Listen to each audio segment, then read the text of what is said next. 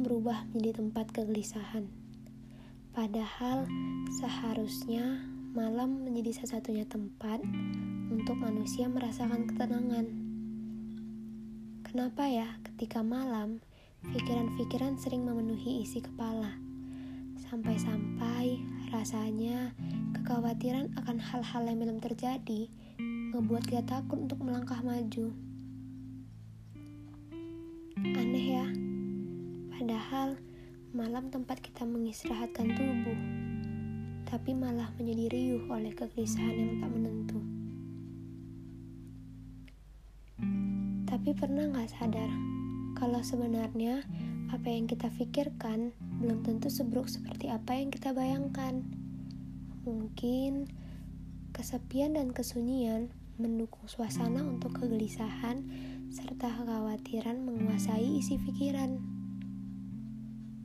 Tapi kita manusia kok, masih manusia.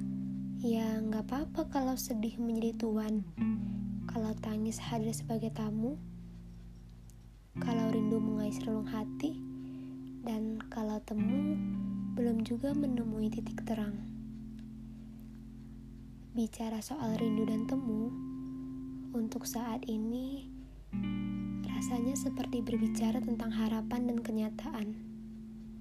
Kalau kata pepatah sih, bagai langit dan bumi.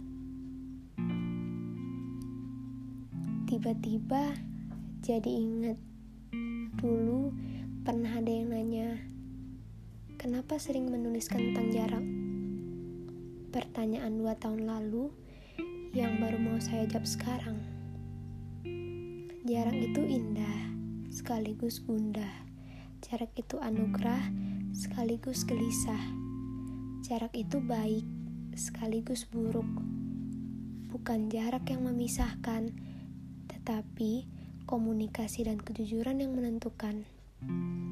Jadi kalau ditanya, Kenapa sering berbicara tentang jarak?